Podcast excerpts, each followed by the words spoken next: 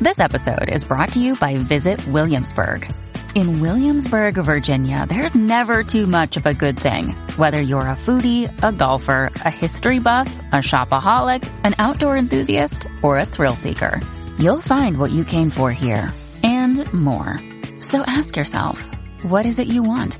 Discover Williamsburg and plan your trip at visitwilliamsburg.com. On this special episode of Narcissist Apocalypse, we celebrate our one year anniversary with our old pal Melissa and then talk with a survivor named Conti about her abusive relationship, generational trauma, obsessive thoughts, and healing from PTSD. This episode is a journey, an exploration, and is easily my favorite ending to an episode that we've ever had.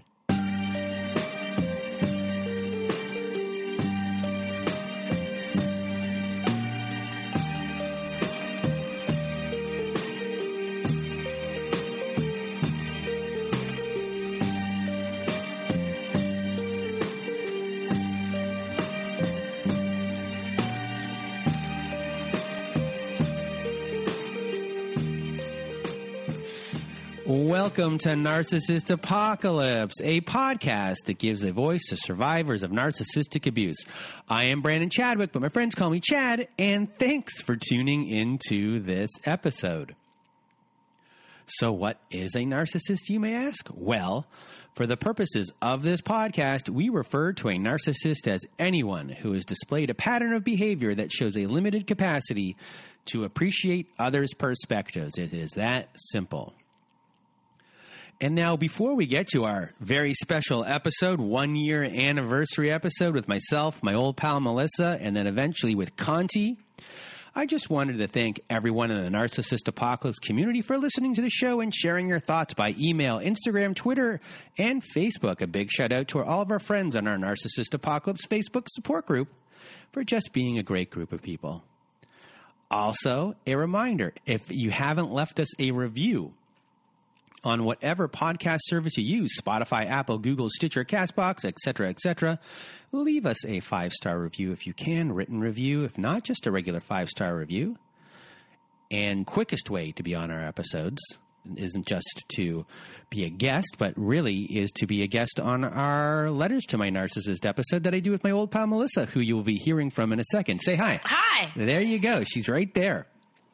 That's how that's how close we are right now if you want to read a letter to your narcissist and be part of our Letters to Our Narcissist compilation episode, volume three, we have a voicemail recorder on our website. To record, go to narcissistapocalypse.com. It is on the right side of the page. It's a button that's floating around that says send voicemail. Click on it. It records up to five minutes. You need more than one like little shot at five minutes. You need 10, 20, 30. Record as many times as you need. And if you don't want to read the letter yourself and you want me and my old pal Melissa to read your letter, right, Melissa? Yep. Right? Go and send us an email at narcissistapocalypse at gmail.com and put letters to my narcissist in the subject line. A couple other announcements before we get started here, before this one one year anniversary episode gets started, is uh, well, we started another podcast, and it's called Narcissist Apocalypse Q and A. And we will be interviewing therapists and coaches, authors, researchers, journalists. And our first episode is out for that podcast. It is with Julie L. Hall and she is the author of a book called The Narcissist in Your Life Recognizing the Patterns and Learning to Break Free. I've read the book, it's a wonderful book, and it's got some heavy praise from some big names. So go listen to that podcast. It looks exactly like the same podcast art that I currently have. I don't know if that's confusing or not. It says question and answer underneath. Maybe that will help. Yeah, I have no idea. I have no idea if I've made the right decision on on doing that. Uh, we'll find out in the future. But go listen to that podcast. Subscribe to that podcast. Uh, this upcoming week, we have an, another guest coming on, and that will be uh, Debbie Tudor. And she is on our episode to talk about the family uh, system, uh, narcissist family systems, and all the roles and everything under the sun with uh, that. So go listen to that. But also, everyone, also. My hand is stretched up in the sky, and Melissa is staring at me. I'm being very animated over here. Also,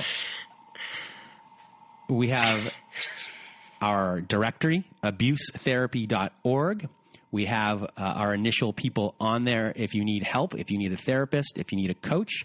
Uh, we have, I think, around 21 people on there right now signed up for you to go and see. We're trying to add more every single week. If you're a therapist and listening to this or a coach and you want to be a part of that directory as well, the more we have on, on there, the better for everyone. Um, and if you need help, you know, these people uh, know narcissistic abuse, domestic abuse, and are there to help and are there to, uh, um, you know, if you want to reach out, if you're looking for a therapist, go to that website, abusetherapy.org.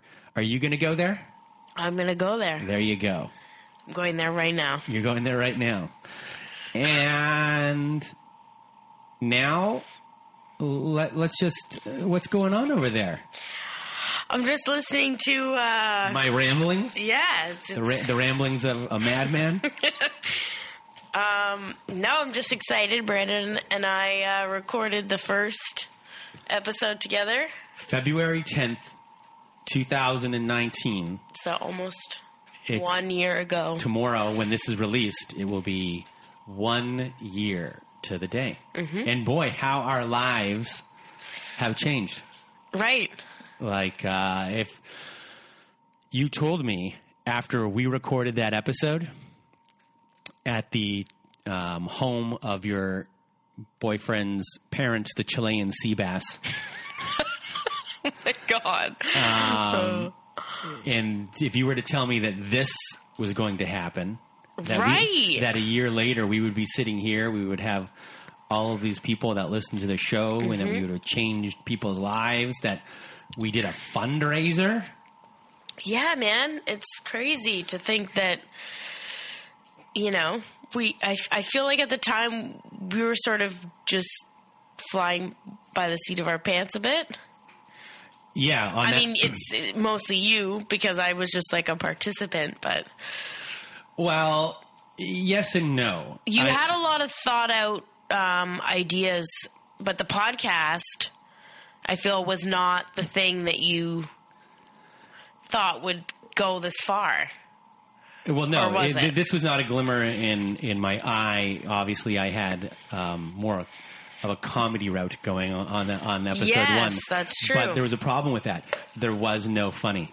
it was a pretty dark episode, um, and it wasn't until I, I forget how many weeks uh, after four or five. I think it was like five weeks after when I got an email from someone who resonated with your story specifically. That's right. I remember that happening. And you were, you know, coming into Toronto and you were on the bus, I think, coming in, and you had all of these terrible feelings coming in. And now you came in today and you have a different um, set of feelings coming in. Yeah, I don't really think about this person anymore. Um, like I've also started to see a therapist and start to delve into uh, childhood things, which inadvertently tie into, you know, adult problems. And uh, actually, a really big deal for me happened not too long ago where, because I'd, I'd constantly be having these dreams about this person, my ex and in the dreams, I would just be this helpless person as I was in the relationship. But then this past week, I had a dream where things worked out the way that I wanted them to work out, and we just broke up, and he was a normal person about it, and was like, sort of oh, this is really too bad, but this is what's best for both of us. And it was like this very healthy breakup. And I woke up and I was like, damn, that was the first time I ever had a dream that wasn't like cripplingly, uh, you know, just depressing and scary and like just gave gave you all those bad memories.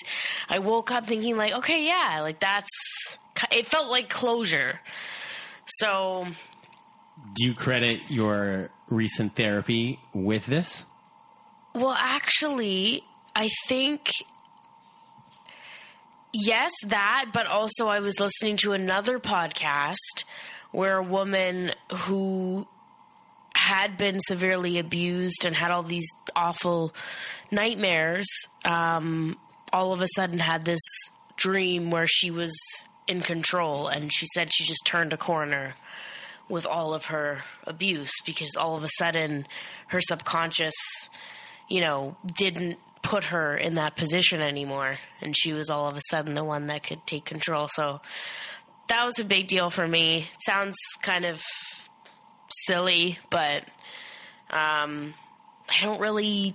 I did talk to my therapist about like how it's really kind of like scary to think about what happened sometimes. But I'm starting to not feel as scared. Do you still feel like you're the narcissist?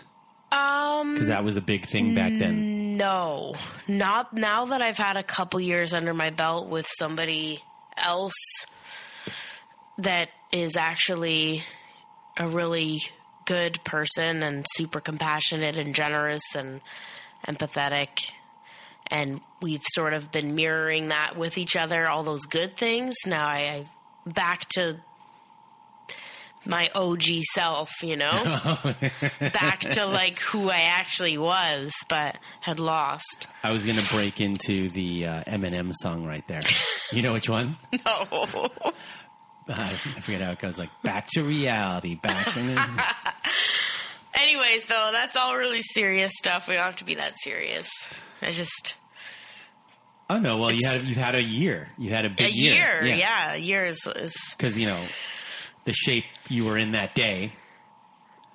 it was bad. It was bad. I was bad. I was in a bad way You- that you, day. You were in a very bad. Like I walked Yeah. in that door, and I was like, okay. Yeah, that was poor, poor you. You had to deal with like a train wreck that day, and like self, like self-imposed train wreck too. I wasn't just like I'm just gonna chill out till Brandy gets here. It was like I'm just gonna drink and be depressed and then be interviewed. You know, so We had a good time. It, it, was good, I guess. So, you know, one of the things for me within the last year, and hopefully we're not boring anyone while talking about I feel like we are. I feel like I just was. I, Oh, I, no, I don't no. even know if I want people to hear that stuff. I feel like I'm just talking about myself. The, well, the one thing, you know, this being the year anniversary, like a, a big thing as the momentum kind of picked up with everything. I'm like, we something's going on here. And you know, when I showed up in Hamilton the first time at the kitchen table when we did the first letters for a narcissist, I think I said to you while I was there, like something's going on. Like this is there's a as I said before, this is like a car ride right now. It feels like we're in a car ride. We're in a ride, and people are joining us on this ride. And me getting on the go bus. Did I go in? The, yeah, I got that through the go bus the first time. Getting to your place was like a pilgrimage for me to see you again because I don't. I don't think I saw you within No, those like Probably four not. months. So it felt like I was returning home to report back in a way. In a way, eh, like for me, you were the only one that knew what I was doing. I, did, I, didn't. Yeah, so I- didn't- I guess I didn't tell anyone else what I was doing. but didn't you have a few episodes at that point? I had episodes with other people, but I didn't like tell my friends Right. what was Yeah. going on. It was very much still like you and I kind of it was just a, a thing like I was only sharing this. with you. Yeah, So when I got there, I was just excited to share with you like this is what's happening. Like listen to these letters, these super intimate Yeah. letters, and like, yeah, people are sharing stuff. I remember that we were really like moved by by those letters, and then th- that would have been like the midway point, I think, because that was like June or July. That was June. That was in June. So, and we didn't start a regular schedule because ours was in February, but we didn't start a regular regular schedule until I th- uh, end of April, beginning of May. So very quickly, when the regular schedule started, and I was doing two a week back then. I was doing two episodes, and I was not doing any vetting. Someone got a hold of me. I'm like, pick up the phone. I'm putting on the recorder. Let's go. There was no process at all. And we just went. There was no like, I didn't have any basis of, is this too long? Are people going to stop listening? Like storytelling ability. We were just trying to put out as many episodes as possible. And then when I started getting statistics and I started realizing, oh, we put out an episode on Monday and then we put an episode out on Thursday or Friday, people would wouldn't listen to the if they didn't listen to the one before, they might miss that episode. So it wasn't fair to whoever was uh, had the Monday episode because all of a sudden you get, you're getting cut off, and someone's going to listen to this other one first, and then if they you know they might not listen to yours. It's, you know, people there's only a certain amount of time during the week that people have for listening to podcasts. So that kind of became a thing. Eventually, we changed, and then you know people started kind of coming on board. Billie Jean came on board and it helped us. Hello, Billie Jean. Hello. And hope you're doing well yes. out there. And then kind of things grew and grew. And I think by September, beginning of September, I was like, this is now a job. Mm-hmm. yeah. And at that point, it was like, okay, there's this is how many emails I'm getting a day. This is how long it takes me to write back. And then when I write back, then as soon as I finish writing back, all of a sudden, all those people have returned those emails. Yeah, because I don't know if anyone knows this, but Brandon's doing this completely on his own. Um, I'd love to take credit, but I don't do any work whatsoever except come on the podcast every few months.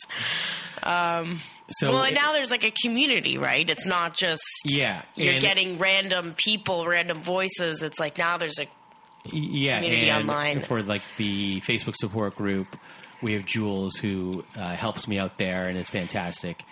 And so she's helping out. Okay, shout out to Jules, Shout my to bad. Jules. and so just kind of snowballed. And if you were to have told me on February 9th or February 10th of last year when we recorded this episode that this would become my life, I it was not even a thought process of mine, not even close to a thought process of mine. If you're listening to this right now, it means we cut out 15 minutes of this podcast because we went off on tangents that you didn't want to hear. So now, on behalf of myself and my old pal Melissa, say hi. hi. We're just going to get out of everyone's way. And here is our episode with Conti.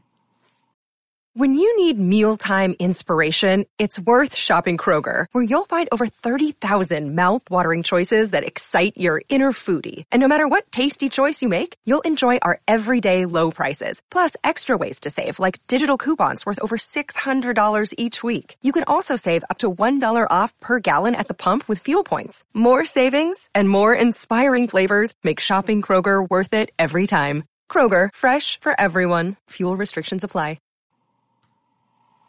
Welcome to Narcissist Apocalypse. I am with Conti tonight. How are you? I'm good. How about you?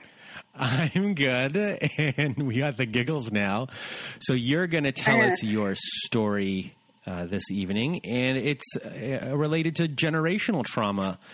And you know, it starts off with a grandparent, and then uh, you know, it, it goes into your dating life uh, eventually. And I guess that's the bulk of what we'll be concentrating on.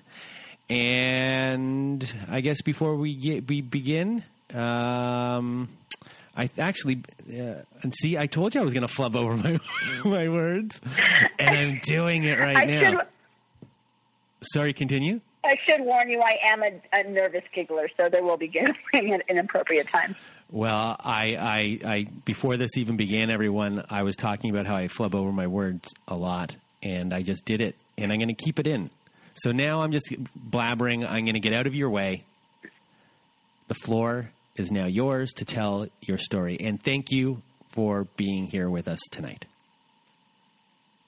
My mom was um, born into an extremely toxic, extremely abusive background. Um, murder, rape, drugs, all of that.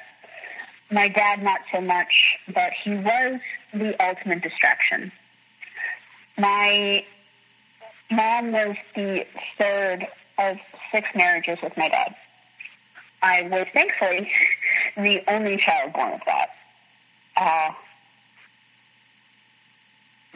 either way, it was a problem that started a long time ago. With me, my dad was not really there.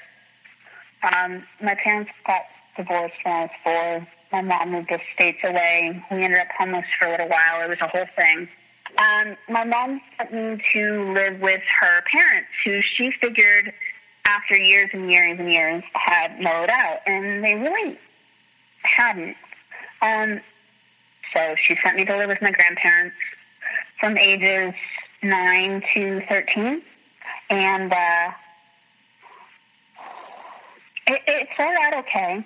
It started out fine. But as soon as my mom was trapped trying to go back to school and trying to get her life in order and trying to do everything, um, uh, things started to go downhill. I was always a really skinny, overactive kid, very, very rambunctious, very hyper. And uh, my grandparents didn't really take kindly to that at all. Um, it started off with food. I was denied food. I was denied clean bathing water. I was denied a safe place to sleep. I was often locked outside the house for hours and hours. Um, basically, you can just kind of wrap my whole childhood up into a series of unfortunate events and a series of increasingly alarmingly amounts of isolation. So that was the environment I grew up in. Um, I did go to my grandparents' house at 14 when my mom finally got her shit together or got her life together and got her new degree and got a new job. But the damage was kind of done and um, I she got me into therapy pretty early on. I was diagnosed pretty early on with, I mean, like 13, I think 14, with OCD anxiety was the first time I was diagnosed and had been in and out of therapy for a long time. Um, but some of the things my grandmother would say and do was um, there was like endless catchphrases like things she would say over and over again that got lodged in my head over time. There was, what the fuck is wrong with you? There was, um, no one ever love you. There was, you're too weird for anyone to care about. There was, um, there was actually a running bet in my family for a very long time that I would end up a teenage dropout with a bunch of kids, addicted to a bunch of things, with no one who ever actually care about me. And as a kid, as a teenager, I was really, really determined to prove all that wrong. So I pushed myself very hard. And I did end up actually getting into uh, to Meiji University, and I was the first one in my family to get admitted, let alone go and finish. Um, this relationship started in my uh, the the later half of my junior year of college. It was actually. So your relationship with your narcissist. Yes. Okay. He wasn't the first one. Actually, there was another one before this that was literally homeless, and it just took me a long time to catch on that he was homeless. But that's neither here nor there. Um, I guess uh, I'll ask this right now before we even continue. It was this a, a, pattern for you, just dating these types of people? This is kind of the stuff you were used to. Yeah, yeah. Actually, I've noticed recently. Actually, after talking to my mom and talking to my cousin, who was also raised by my grandparents, um, for the girls in our family, this is the pattern we all date the same person. My cousin has two kids with two different people that fit this bill. Everyone my mom has dated, including my dad, has fit this bill.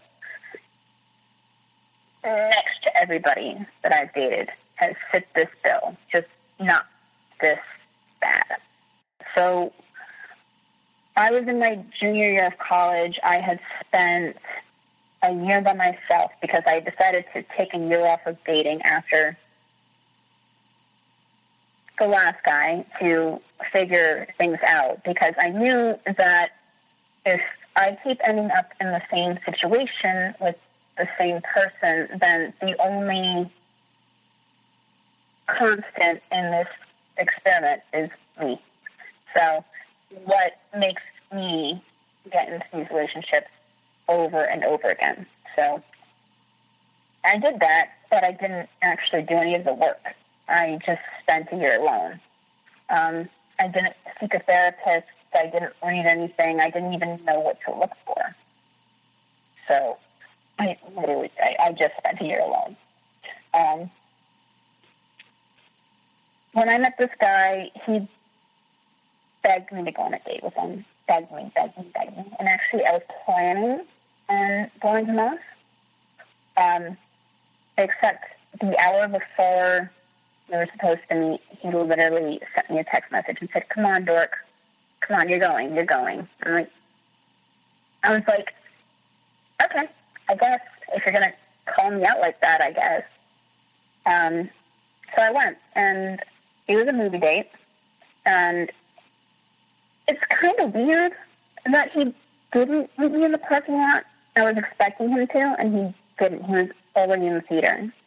So I had to stand in line and get my own ticket and meet him in there. But I just kind of figured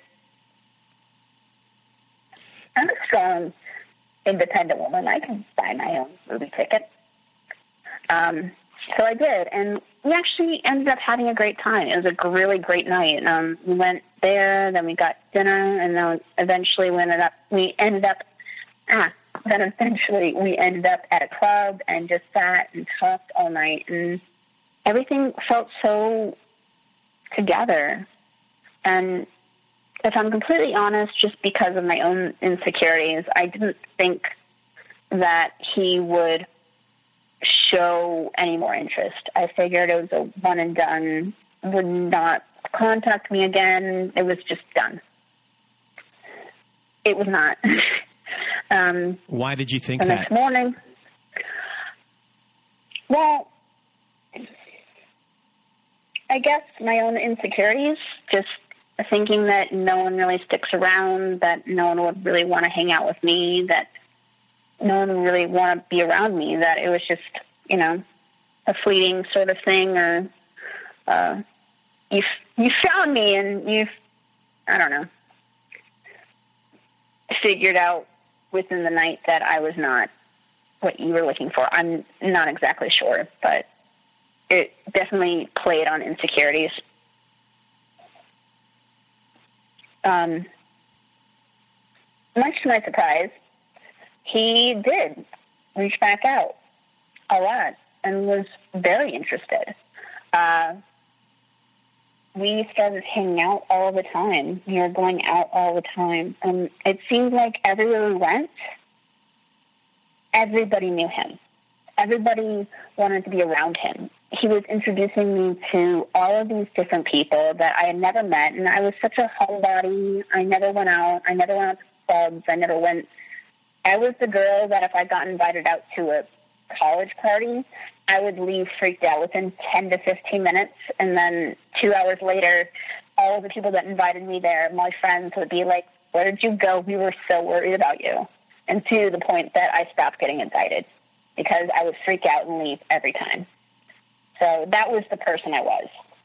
and him being close by me and everybody being like, "Oh my God, this is the girl that you were talking about. This is the person that is doing the, you know, you know, everything's going so well." It really made me kind of be able to step out of my shell and really be able to socialize, and I really, really liked that. I really latched onto that. Um, within a few weeks of us dating, he had bought me a ring I mean, it wasn't a wedding ring or anything crazy like that, but it was a ring. It was a moonstone ring. Um, this big thing from the antique store uh, that, which I love antique stores. Don't even get me started. but um, I'm not going to. Um, don't worry. Don't worry. um, but yeah, it was this moon ring that I, I I was like so floored by it. I was like, oh my god, here's this guy that everybody knows that everybody seems to like and respect and appreciate. And here he is buying me a ring. And I was just, it, it did come off a little bit weird. Like there was like a ringing bell in my head. Like, that's been kind of quick, don't you think? But at the same time, I was just, everybody else I'd ever dated or been around never really appreciated me at all. So it was just really nice to be appreciated and to be loved and respected and be adored by someone who did put me on that pedestal. I mean, as we went, it didn't matter where we went. It was, oh, you're the girl, you're the U.S. girl that everybody, that he's talked about so much, that everybody knows, that you're doing all these things. And it just felt really nice to be recognized a little bit. Um, and during this time, did he mirror you in any way? My favorite band is the Goats, and they're sorry. Say that again. Really, I'm sorry? What did you say? Your favorite band is? My favorite band is the Mountain Goats. The and, Mountain uh, Goats. Yeah, and it's this indie folk weird not weird, but band it's it's kind of a, a weird thing to get into. They were popular for a minute in the very early two thousands, but they still have like over twenty four albums and they're still coming out with music. But um you know, it's not something I expect anyone to latch on to. It's kind of niche. Anywho, um, he said, "Yeah, I love this band, and you know, like they're they're really good, and I listen to them all the time. And yeah, I'd love to come with you to them." I'm like, great, wonderful, this is awesome. And he did, and you know, got out, walked to a close by bar. I was living in downtown at that time, so I think we even just walked back to my place from there, and it was, you know, a good night. He seemed so interested in so many things that were on my palette, like my favorite band, my favorite, you know, um, the, the, my political leanings, which are a little bit lefter than left. Um, at one point, he even said um, that very early on in the relationship that he that all of his prior girlfriends had broken up with him because he was an asshole. But he worked really, really worked on himself, and he wasn't that person anymore. Which also just charmed the hell out of me. Like, oh, you've had hardship. Oh, you've you've recognized faults of your own. You've been introspective and decided to change some things. So that was really just a big, oh my god, this this is this is great. Someone who can recognize their own shit and try to move forward. Meanwhile, um, that's a red flag that that he was giving you right there. uh, what, what, what other red flags were being thrown your way during this period well, where you were being, I guess, love bomb, mirrored, trust building? Right, right when I was a kid, my dad being a big partier, he would drink and drive a lot, especially on cliffside highways and things. It always really freaked me out. So it was never something I ever entertained or even, you know, considered to be a possibility. Um, I remember once when we were first dating, we went out to a party. I can't even remember who or where, but um, a friend or friend or he had so many friends um, but you know, we were both kind of drinking the whole time, and you know, I was thinking, you know, we'll leave your car here, we'll get an Uber, we'll do something, and at the end of the night, he would say, he said, you know, I'm I'm fine to drive. I'm like, are you sure you've been drinking all night? As have I. Neither of us are okay, and uh, he was adamant about it, and at that point in the relationship, I didn't know him well enough to see when he was actually drunk. And in hindsight, he was definitely drunk and should have never gotten behind the wheel. And I remember us getting in the car and me saying something along the lines of, I'm really nervous. Can you just really take it easy? And I believe the literal, or at least the close to line he had was the key was to be James Bond and to drive like James Bond.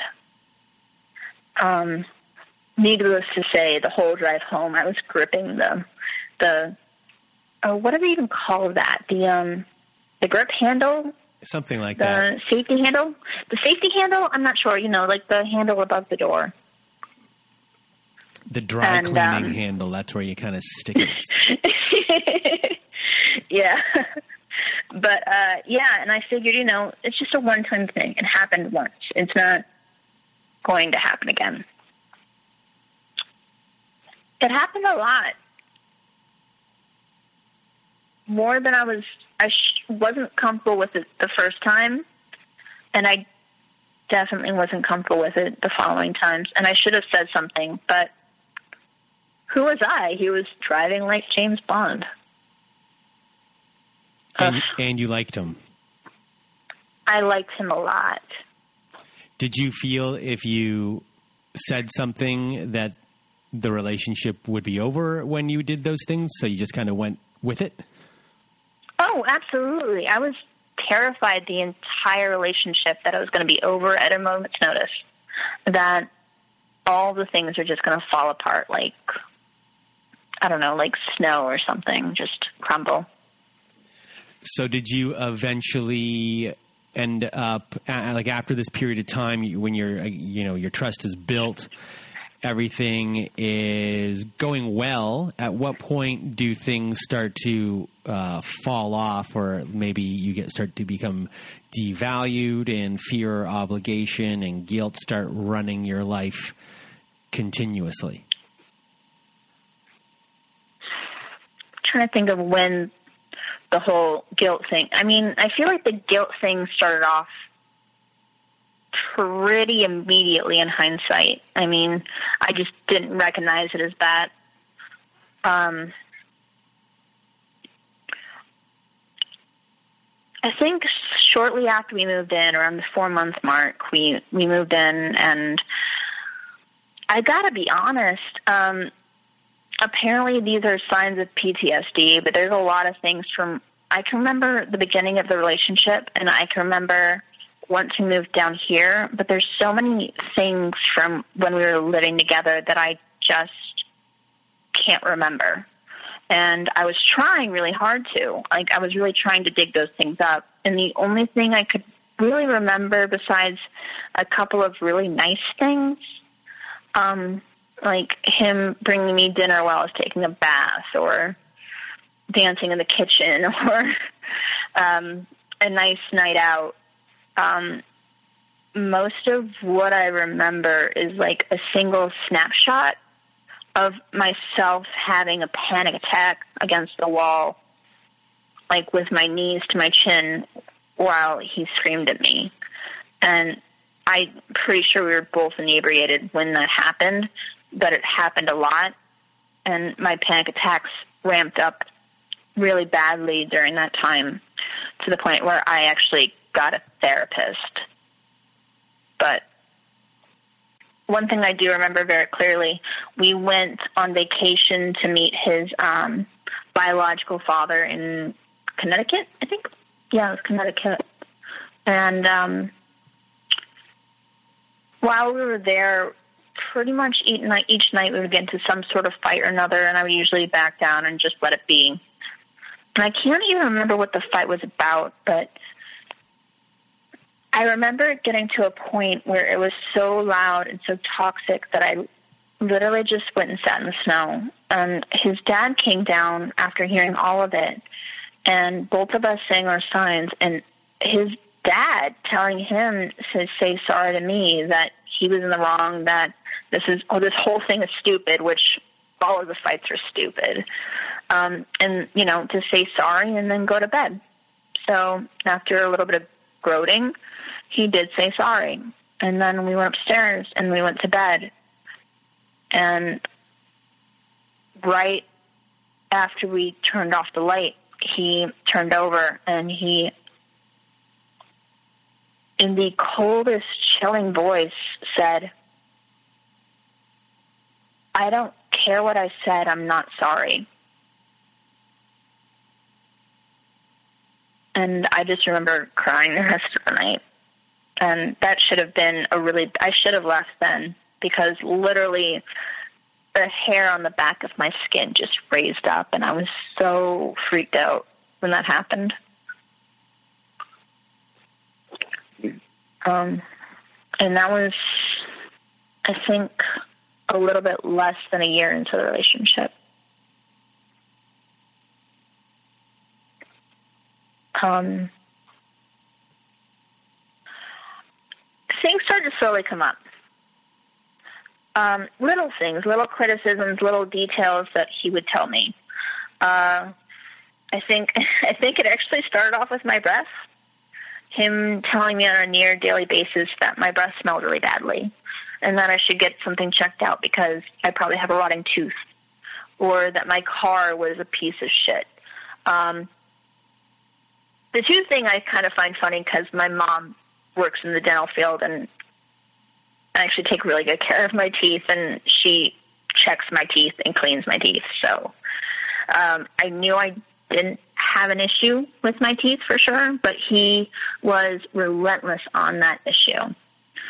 Um, same thing with my car, and that started to devolve into even more personal things. Um, how often I showered, how what I was allowed to wear to work, um, the way I did specific things, the way that I would actually do my work duties because a lot of my work I do from home. So he would comment and criticize and try to control and change the, my my work habits as well. Um, tell me that you know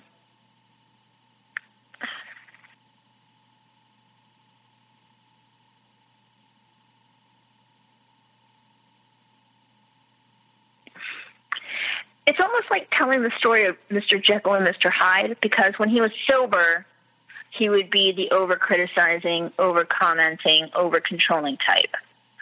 But when he was drunk, he would be the waking me up at four o'clock in the morning to scream at how worthless I was and how there was so much wrong with me and how so how I was so broken and how he could leave at any time he wanted to and just scare me into just crawling up in a corner and screaming that he would stop, or eventually getting to the point where I would start recording him when he would come home. So it's kind of like Mr. Hyde and Mr. Not So Bad Hyde, or I'm I'm not sure. There, um, when he did those drunk antics, did he remember the next day? Or did he use that did as an excuse? The first time that it happened, he attacked my weight a lot. Um, that I had gained weight, that I wasn't as attractive, that I was this, that I was a fat C word, that, you know. Um, the next morning, I gave him the cold shoulder and I didn't talk to him until I eventually just said everything that he said to me, and he apologized profusely and said it would never ever happen again. But then it started to happen two to three days a week during the week. And each time it would happen the time after, he wouldn't apologize at all. He wouldn't recognize it. There was many times where he would follow me from room to room while I would just please just keep saying, please stop, please stop, please go to bed, please stop. And he would just follow me from room to room and just scream at me or try to take his keys and try to leave, and I would have to hide his keys. This became so often, I can't even pick out a single occurrence of it because all of those things just meld together, and it happened. I would safely say about two to three times a week. When he's following you from room to room, do you find that physically intimidating or uh, like uh, intimidating in a way where you feel that something further may happen or no? You know, I'm not sure. Um, I remember quite a few times because he would follow me from room to room, even though I'd keep saying stop, that I would literally just walk out the front door and just walk down the street and just sit on the corner. He wouldn't follow me to the corner. He would just stay inside. But then when I would come back, he would act like nothing had happened. He would just be laying in bed, playing on his phone or playing a video game or whatever, but literally didn't ever acknowledge the fact that that had just happened. So I don't know if I was really scared physically. I think I was just really, really overwhelmed. Also, mind you, this is happening at like four o'clock in the morning on a weekday. So, how did this affect your work life? Oh dear Lord. Um, ugh, jeez. Um, I was incredibly sleep deprived because even when he wasn't pulling those antics, he was up till seven o'clock in the morning in our bedroom playing video games on full volume with full brightness. Even though when we moved in, literally set up a place in the living room for him to play if he wanted to, knowing that we had different um, sleep schedules. But said, I can't even remember what the excuse was. I really don't. I I, I don't even know why I bought it. But um, did you put up a stink about to, that, or did you let let that I did slide? a little bit. I I did a little bit, but I I really just let it go real easy. I was just you know mm, whatever. Just when you did I remember put once a, we tried to. when Hmm? you did put up a stink about it was did he enjoy the conflict of it I don't know if he enjoyed the conflict of it, but he immediately came back with a conflict, with a big fight, with a big, huge blowout discussion about, you know, like he should be able to do this and I should. Like it's not. Ugh. He he may have. I don't. I don't know if. I, I wouldn't be surprised because he was always kind of looking for that, that that blowout. That me saying anything always led to a blowout. Blowout, and so I became really. um I was always not strike that. Um, I was always uh, really non-confrontational to begin with. So if I did say something, it always led to something. So that made it even worse. Um, I wouldn't be surprised. I mean, at one point, I ended up trying to sleep with a face mask and earphones in, or not earphones, um, earplugs in, and that didn't work out well. But from there, his attacks on me just kind of became worse. He, uh, I, I, with my whole OCD anxiety thing, when I get nervous, I kind of tend to pick at my skin a lot, um, specifically on my head. And every time he would catch me doing it, he would either just straight up scream at me or he would hit me where it was happening. And I kept trying to explain to him that, you know, that hitting me wasn't going to help, screaming at me wasn't going to help. It's just nervous tick. I don't even notice I'm doing it half the time. I mean, he chews his nails constantly, so I was like, you know, same thing. It's the same thing. You're chewing your nails. You don't even realize you're chewing your nails. I'm picking at my skin. Don't realize I'm, I'm picking my skin. I don't hit you for chewing your nails. Maybe don't hit me for picking at my skin a little bit. Never got through to him. He never understood why I would get angry when he, hit, when he would hit me. Um,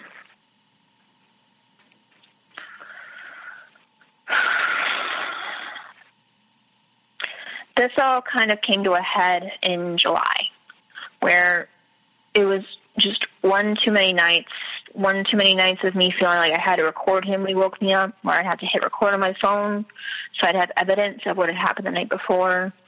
Not that it ever mattered, not that it ever changed anything, but he, um, it, it, it just I got to be to a place where I couldn't do it anymore.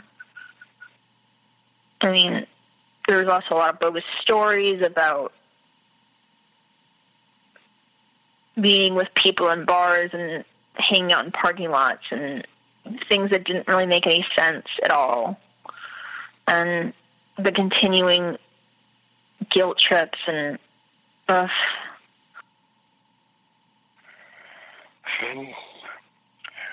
I, I, I was finally done. I couldn't do it. I, I had recorded so many conversations. Every single day was. I remember getting off work early and instead of coming home, just driving around in circles for hours and hours, and just knowing that I didn't want to go and be near him. So I told him I wanted to break up with him. I told him I was done. Um, I remember after telling him that, he rose his head, looked at me, glared, I think flipped a bird, and then went back to bed. So I left. I called some friends. I talked to them about it. They all were like, "Yeah, totally. Like, if this is what's been going on with you, and we haven't been hearing about it, then yes, do this." I got home. I walked in the bedroom door, and he was sitting on the floor holding a framed picture of us, sobbing. And I just broke down immediately and just, you know, I'm so sorry. I love you so much. I, I don't want to hurt you, but I don't think you're happy here. I think it's causing you some duress, some some stress, and maybe you should go back home and you know back to a place where you feel more comfortable, and maybe we can work on it. We can work on it, and you know find an equal footing again. And, you know, you don't have to do it now. You don't have to do it later. Like, you know, take the month and do it. At this point, even after he had moved out, I was still just in this ginormous fog, just everything from the time he got the DUI until that point then. It's like I didn't know what was up from what was down. I didn't know what was left from what was right. Everything seemed really jumbled up and confused. Um, uh, I don't know. He called me one Sunday, right over like a FaceTime sort of thing, and said, I don't see a future with you. You know, after all the weddings we've been to and all the things going on, you are not the person I would imagine marrying. And I really need to think about this right now. I really need to think about that right now. And he was totally stone cold sober, stone in the face. And of course, I was just sobbing. And uh, I, I, you know, it had been four years of us being together, three and a half of them living together practically. Um, actually, no, literally. Um, and I, you know, just wanted to respect his position on the whole thing and just said, you know, if that's what you're feeling, if that's what you want, then that's what you want. And I'm, I, I can't change that. So hung up, figured, you know, didn't know what was going to come after. The next day, the next night, well, the night after, um, he calls me up and says one of our things was he would play um, like a horror, like an indie horror video game over um, I think Discord, and I would join in and we would talk while he was playing it and like make decisions about the game. And he, uh, while we were doing that, just stopped playing for a second and said, "Hey, I really love you," and then said it again right before we hung up. He's like, hey, I, I, or actually, I hung up, and then he called me back and said, "Hey, I really, really love you," and I was like, of course, I, I love you too. But I was really confused because literally the day before, he said he wanted to break up with me and then he was done. Um, the day after that, he calls me up and says, you know, all these plans he has with his friends this weekend, how they're going to party, they're going to do this, they're going to do that. I'm like, cool, great, wonderful. I hope you have fun. Um, that Thursday, he calls again, or I think we're just talking, and he says he makes some sort of remark about me coming up for the weekend, and I was like, mm, "Well, I thought you had plans. I thought you were doing stuff." He's like, "Oh yeah, yeah, no, you're you're right, you're right. I can't even." Mm, mm. Um, that Friday, he's like, "Hey, so you're coming up tonight, right?" And I said, no, never talked about it. We never talked about this. And um, why would you, do you even want me there?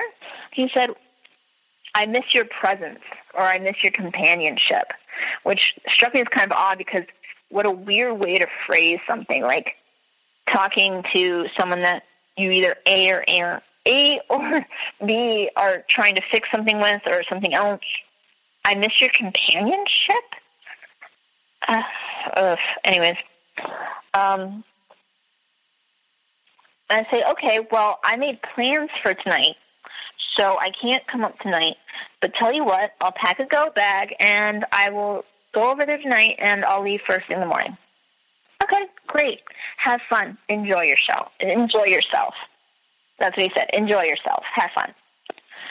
He knew these friends. We knew them together. They were a couple that had just gotten married. It's not like there was any sort of thing there. Um, everything's going great. I talked to them a little bit about what's going on. Um, about two o'clock in the morning, we're still up watching TV or something and playing rummy and just talking. And I start to get these messages from him. And they're literal just word salad, just screaming at the bench, just paragraph on walls and walls of paragraphs, just screaming at me and calling me all sorts of dirty names and how, uh, uh, just, uh, uh, it was a lot. And I think I didn't even answer. I just went to bed. I was just, I can't do this. I woke up in the morning. I think it's seven o'clock in the morning. I got my keys and I answered back. I'm like, do you just have a thing against me having fun when you're not there or something? I'm not sure what's going on. And it just started the whole thing over again. And where he just, I don't think I even said anything. I think he just kept going and going and going with paragraphs and paragraphs and paragraphs of just obscenities of accusing me of all sorts of things and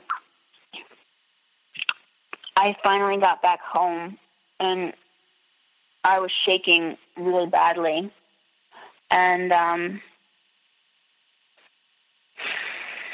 he the one of the last things he said was um well i'm going to go take a nap and I'm going to be awake. I'm going to be asleep for about an hour and a half, two hours. If you're not here when I wake up, consider this whole fucking thing done. And I don't know what it was about that message in particular, but I literally got my keys. I got back in my car. I went to the store. I bought a bottle of wine at eight o'clock in the morning. I went home. I drank all of it, and I went to sleep myself because I just didn't want to even be in a position to drive. I didn't want the temptation. I didn't want to go anywhere. It freaked me out.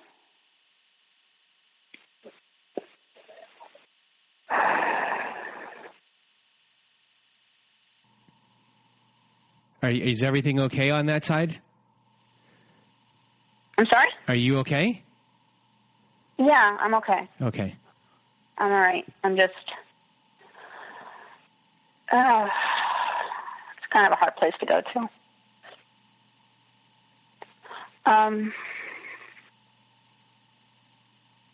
yeah, so I guess that was that. He broke up with me, um, kind of just me out immediately. I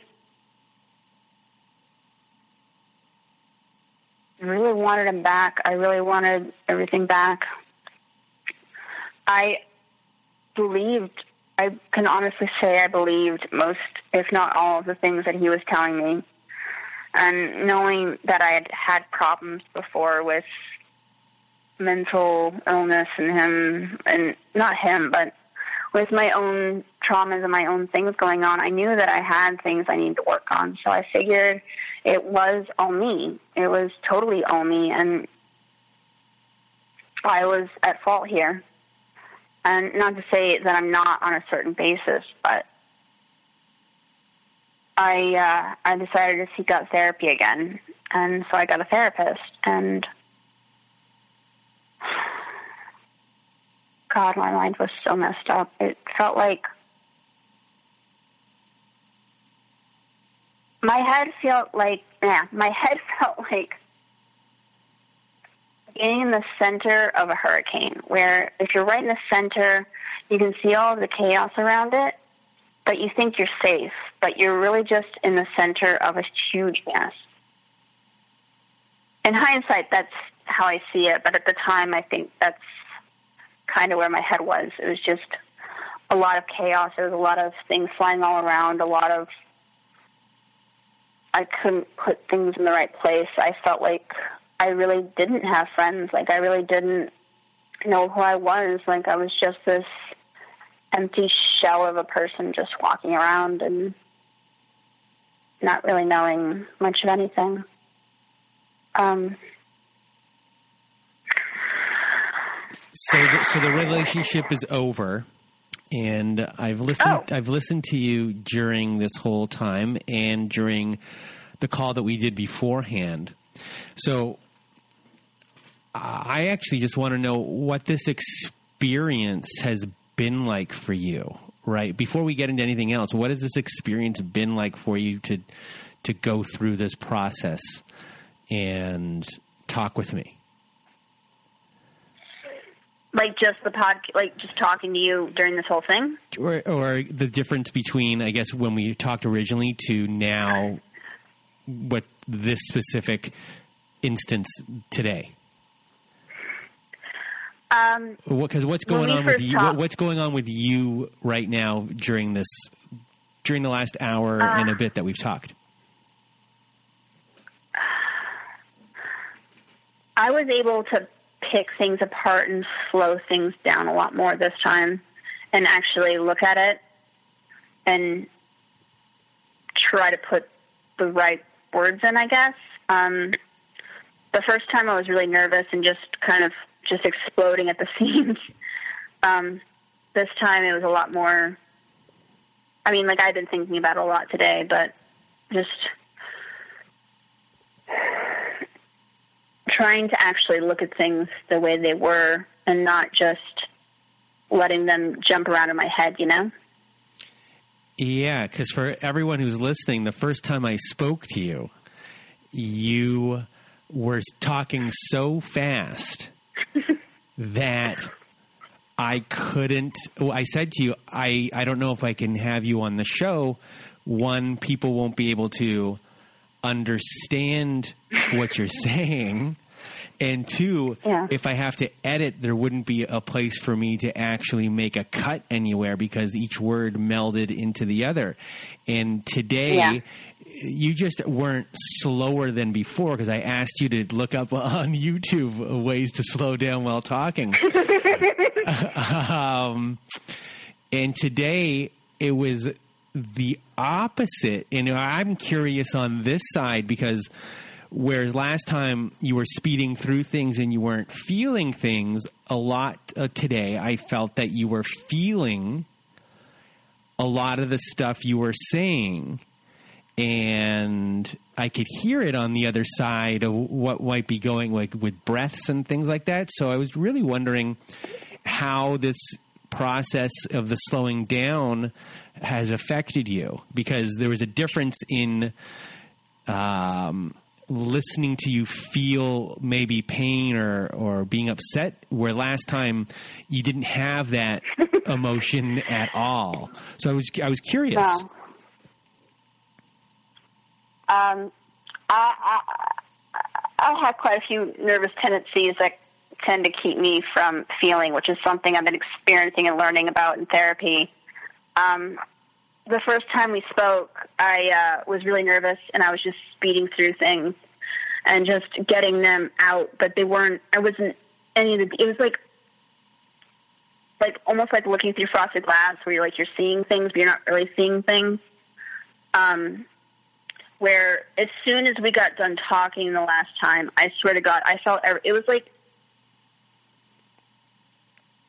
I felt everything all at once, like all the things I said, and then it was just this 24 hour cycle of me just overthinking and overanalyzing everything, and just I knew I had to slow down. I knew I had to actually feel the things and remember the things, and just actually pick them apart and really look at them instead of just glossing over the snapshots. If I don't know. Uh, Eh, So when it comes to, I guess, you do you have post traumatic stress disorder? yeah. So when it comes I- to post post traumatic stress disorder, and you also have obsessive thoughts, how is that playing out in the aftermath for you? Uh, there's a lot of rumination. There's a lot of picking one thing or one situation or one conversation or a conversation that hasn't happened yet or will probably never happen and just overthinking it into oblivion or just picking it apart or just over anal I'm just picking synonyms at this point. Um, Are you the the conversations that you're making not that you're making up the conversations you're having or obsessively having in your head are they with yourself or are they with another person? Like are you ta- usually with another person. So who's that person you're talking to? Uh, sometimes it's him, sometimes it's my grandmother, sometimes it's my dad. It depends on what exactly I'm bringing up. Sometimes it is with me and just tearing myself down and telling myself that what I'm doing is not helpful and that I'm being dumb or much less kind words than dumb. And Um, so you with your therapist because I have no experience in PTSD. I'm not a therapist at all. What are what kind of things for people that have PTSD uh, and these obsessive thoughts? What do you what do you work on, and how do you work on it? Because I'm sure there- I'm, I'm sure there's yeah. a lot of people that are listening that have these issues. I've talked to a bunch of people um, with PTSD, and most of the time, um, it's just not a great fit to come on to the show because there's a lot of jumping in in it's a lot of jumping in in in conversation. So a sentence could start off one place and then it ends up somewhere else. It just it's hard to follow uh, you, you- you laugh you laugh about it because it, because it, it's I'm sure that's uh, with you. So how is I guess in the aftermath? Let, let me I guess kind of go back and like because I have no idea where I was in that conversation at all. Who knows what's going on? Um, so how are you and your therapist uh, dealing with it, and what kind of practices or or whatever modality uh, your therapist is working with, what are you doing uh, to uh, help you with your PTSD and your obsessive thoughts? Do you do EMDR or anything like that? I have done EMDR in the past. Um, uh, not this time, but I have done that one before, which was great. Um, I, uh, multiple therapists. Um, I think this time around, it's more like trying to slow my head down and recontrol what I'm responsible for versus what other people are responsible for, and not. Um, one of the things that is really prevalent is um I tend to walk into a room and kind of try to base what other people's like try to guess what they're going to do next to um um try to figure out what they're going to do next or what their emotions are at or what's going on in the room to judge if I should what I should do. So it's a lot of reactionary sort of behavior based around preserving myself, around um, trying to protect what or, or you know say the right thing, say the right, so that I don't I don't, it just a, a, a survival tactic that's kind of left over that um, ah, a lot of my nervous tics based around loud noises I can't stand. Um, I don't know. I like I said, I really actually don't know that much personally about PTSD except for the fact that multiple people have told me that I have it. So that's Okay. still that's still an avenue that I need to explore. Okay. Um, And yeah, so it's not. Yeah, So, so what kind of things are you diving into? Meditation, yoga, like things to slow you down? Yeah, yeah. Things to slow me down, slow my head down. It tends to go. I I I, can't. I've always had a hard time slowing my head down. I, I, I tend to overthink. One of the things my therapist has been having me do a lot is uh, journaling. So I've been working like when I write, even doesn't matter what I'm writing about, I'll say it or I'll mouth it as I write it, and that would help. But also just deep breathing, making sure that you know I mean everything I say, and I'm not trying to just get as much information out as fast as humanly possible.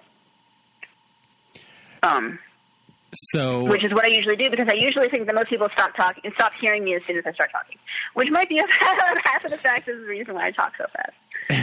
Um, there's, there's the person from the other time. um, so it's like I, I guess the deliberate see. So I can't even say the word deliberate. The, the oh my god, what is wrong with me?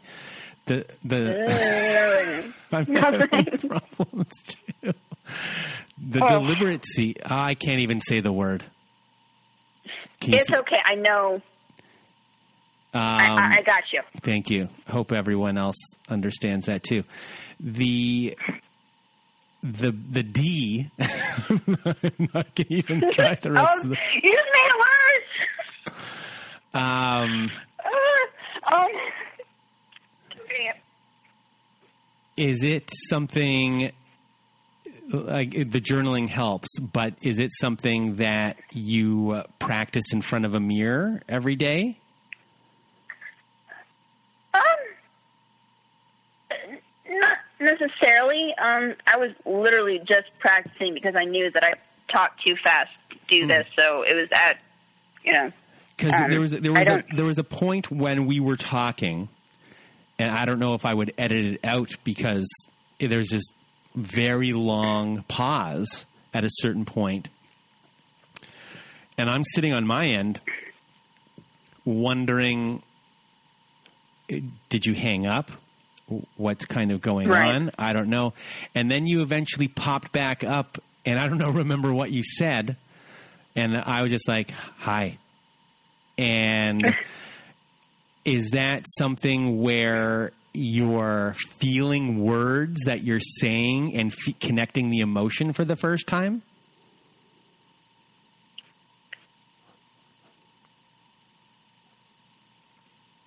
uh, Like being able to connect an emotion to the words you're saying, was that something that you had problems with before? And is that something that the deliberateness is making you feel the words and feel the emotion that are connected to those words? you know, I didn't really think about it like that, but that makes a lot of sense. Um, it felt more like I, I know what moment you're talking about, and it was right after. Um,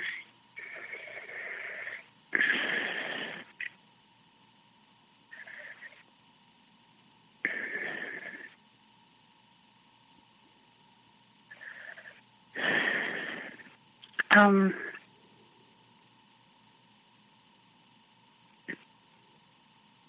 I guess putting words to feelings in general is kind of hard, but um, it,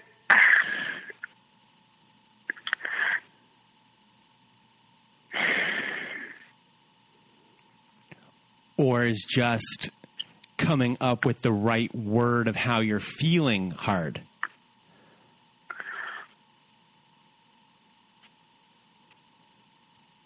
I think it was more like because I deliberately slowed down and decided to deliberately speak and say each word and actually think about what I was saying, that by the time that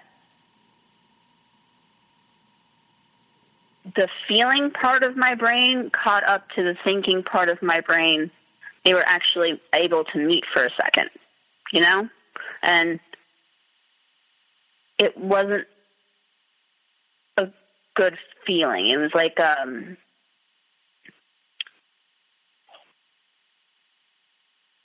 like an oh. Oh. Oh. And it just took a second for all that to catch up.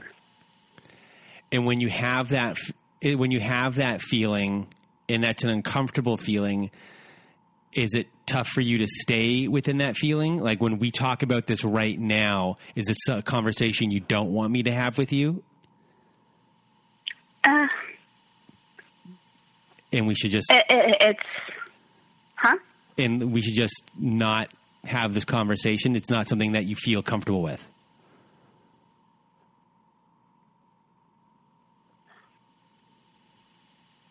I think a big reason why I ended up here to begin with was because I avoided for so long having uncomfortable feelings.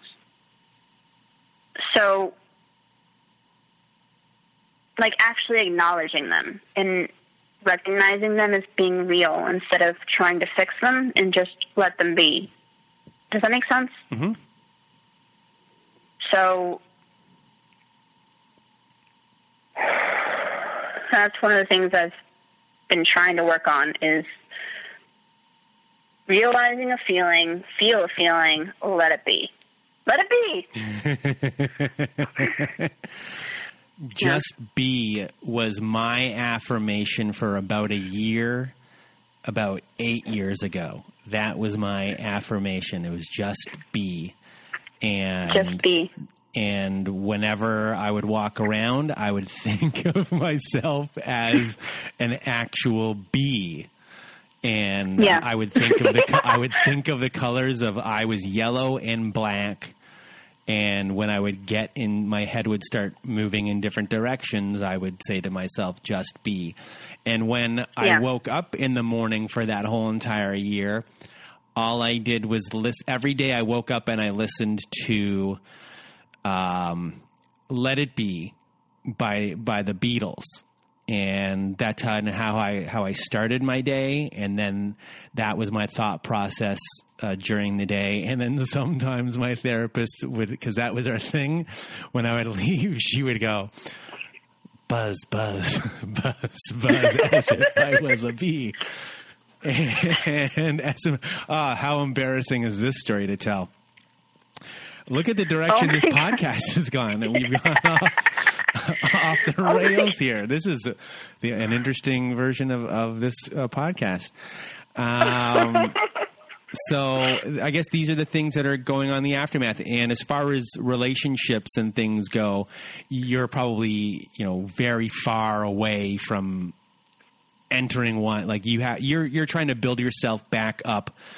Um, from the bottom, like completely, you have to rewire. I guess your brain, Everything. everything. You're doing Yeah. everything because you know this is generational, and I guess the buck is stopping with you. Like you're determined. like this is I am incredibly excited. like after Sorry. after you're the last generation that this is going to happen to. If or when you do have children, if that's something that you ever want to do, this ain't happening to them. No, no, Jesus Christ, I hope not. Um, yeah, that's that's really what the bottom line is. Is that at this point, as my therapist says, I am undateable, but I will get there. um, there, there's something, there's something kind of, I mean, I think when during our first session, um, which she's the one who told me, by the way, that I was dating a narcissist and got me started to get me out of this funk, um, and which led me on to actually like do more research and find your podcast eventually and read stuff and I don't know. Anywho, um, yeah, she was like, you know, the house the house is burned down and it's all but rubble, but the structure is good and we can rebuild that. And there's something kind of really beautiful but also terrifying about knowing that you're in charge of building your own castle and designing it the way you want it to be and being the person you get to create the person you want to be and it's not who you were. It's not your past that built it. You can you have the power to change it. It's really difficult and it's really hard work, but at the end of the day you have the keys and there's also something really terrifying about that. Like, should I really be trusted with these? Like, should I have these? Somebody with a contractor's license should probably have these keys. Um, So you're learning to trust. You, you have to learn how to trust yourself. yeah, exactly. It's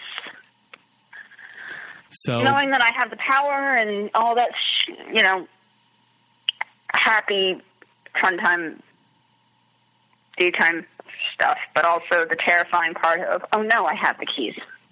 Oh no, it really is all up to me. So, I guess before we end off the show here, of me being a bee and you being a bee, twin twin bees.